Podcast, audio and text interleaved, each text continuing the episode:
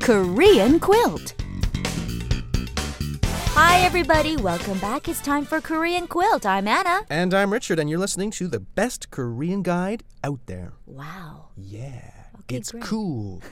It's cool. Okay. Hey, Richard, um, maybe you haven't, but just wondering, you know, have you been to a hospital here in Korea? okay, Anna, you obviously know nothing about me because one thing that you have to understand very well is that my body is prone to disastrous injuries. Really? Frequently, yes. Oh my gosh. So I've been to many hospitals, Mm-hmm. but the problem is I don't have health insurance. You don't have health insurance. Oh no.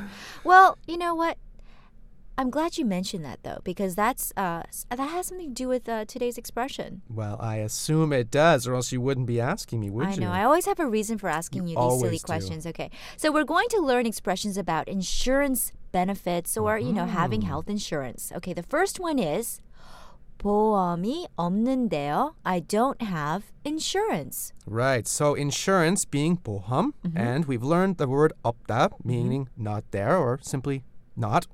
So the sentence I don't have any insurance is 보험이 없는데요. Mm-hmm. Right. 보험이 없는데요.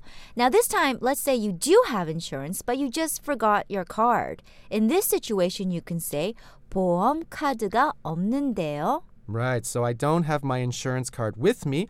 보험 카드가 없는데요. Mm, So usually in many visitors or foreigners cases, it's just that you don't have insurance. So I- Exactly. Just like me. So when I went to the hospital last time, I had to say sorry.